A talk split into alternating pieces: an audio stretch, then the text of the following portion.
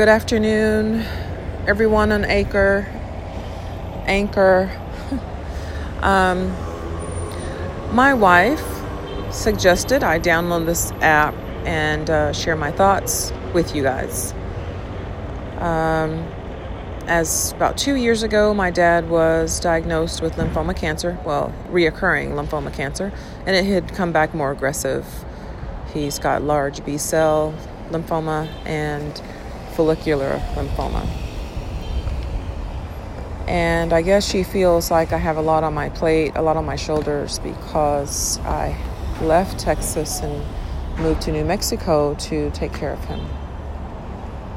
And um, for those of you who have a family member or someone you love that you're caring for, I guess it is a lot. It is a lot. I'm not going to sugarcoat it. It's a lot. Especially when it's your dad. I have two sisters who have stopped their lives as well to, um, well, I won't say stop their lives. No one has stopped their life like I have, my wife has had to do. But they have made the my dad's treatment a priority in their lives. We had to. We all had to. We made the choice to do that. So he um, is 68 years old, retired educator, 49 years.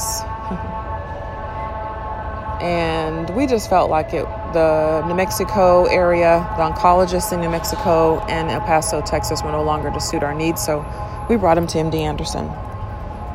And in hopes that he would get approved for the new CAR T therapy treatment for lymphoma cancer that was just approved by the FDA in October of 2017. So we've had a lot that's happened from November or yeah, from November till now, March, a lot has happened. So she's probably right. I probably should share. Not only just to, you know, get things, you know, out because, you know, you got a a healthy way to get through a difficult situation is to work out, which I've started to do. Number 1. Pray. Well, let me start back. Pray, number 1. Work out, number 2, 3, communicate. Got to do it. I know. I don't always do it. I don't always do communicate. I do pray and work out, but I don't always communicate. So this, she told me to download this app, so that's why I'm using it. And I started my first episode today. I don't know if this makes sense to anyone, if this is helping or reaching anyone, but I guess that's not the point, huh? So today, March 21st, my dad is um, in the been admitted to the hospital to start his CAR T therapy. They start with chemo first, and then you get your harvested, harvested cells back.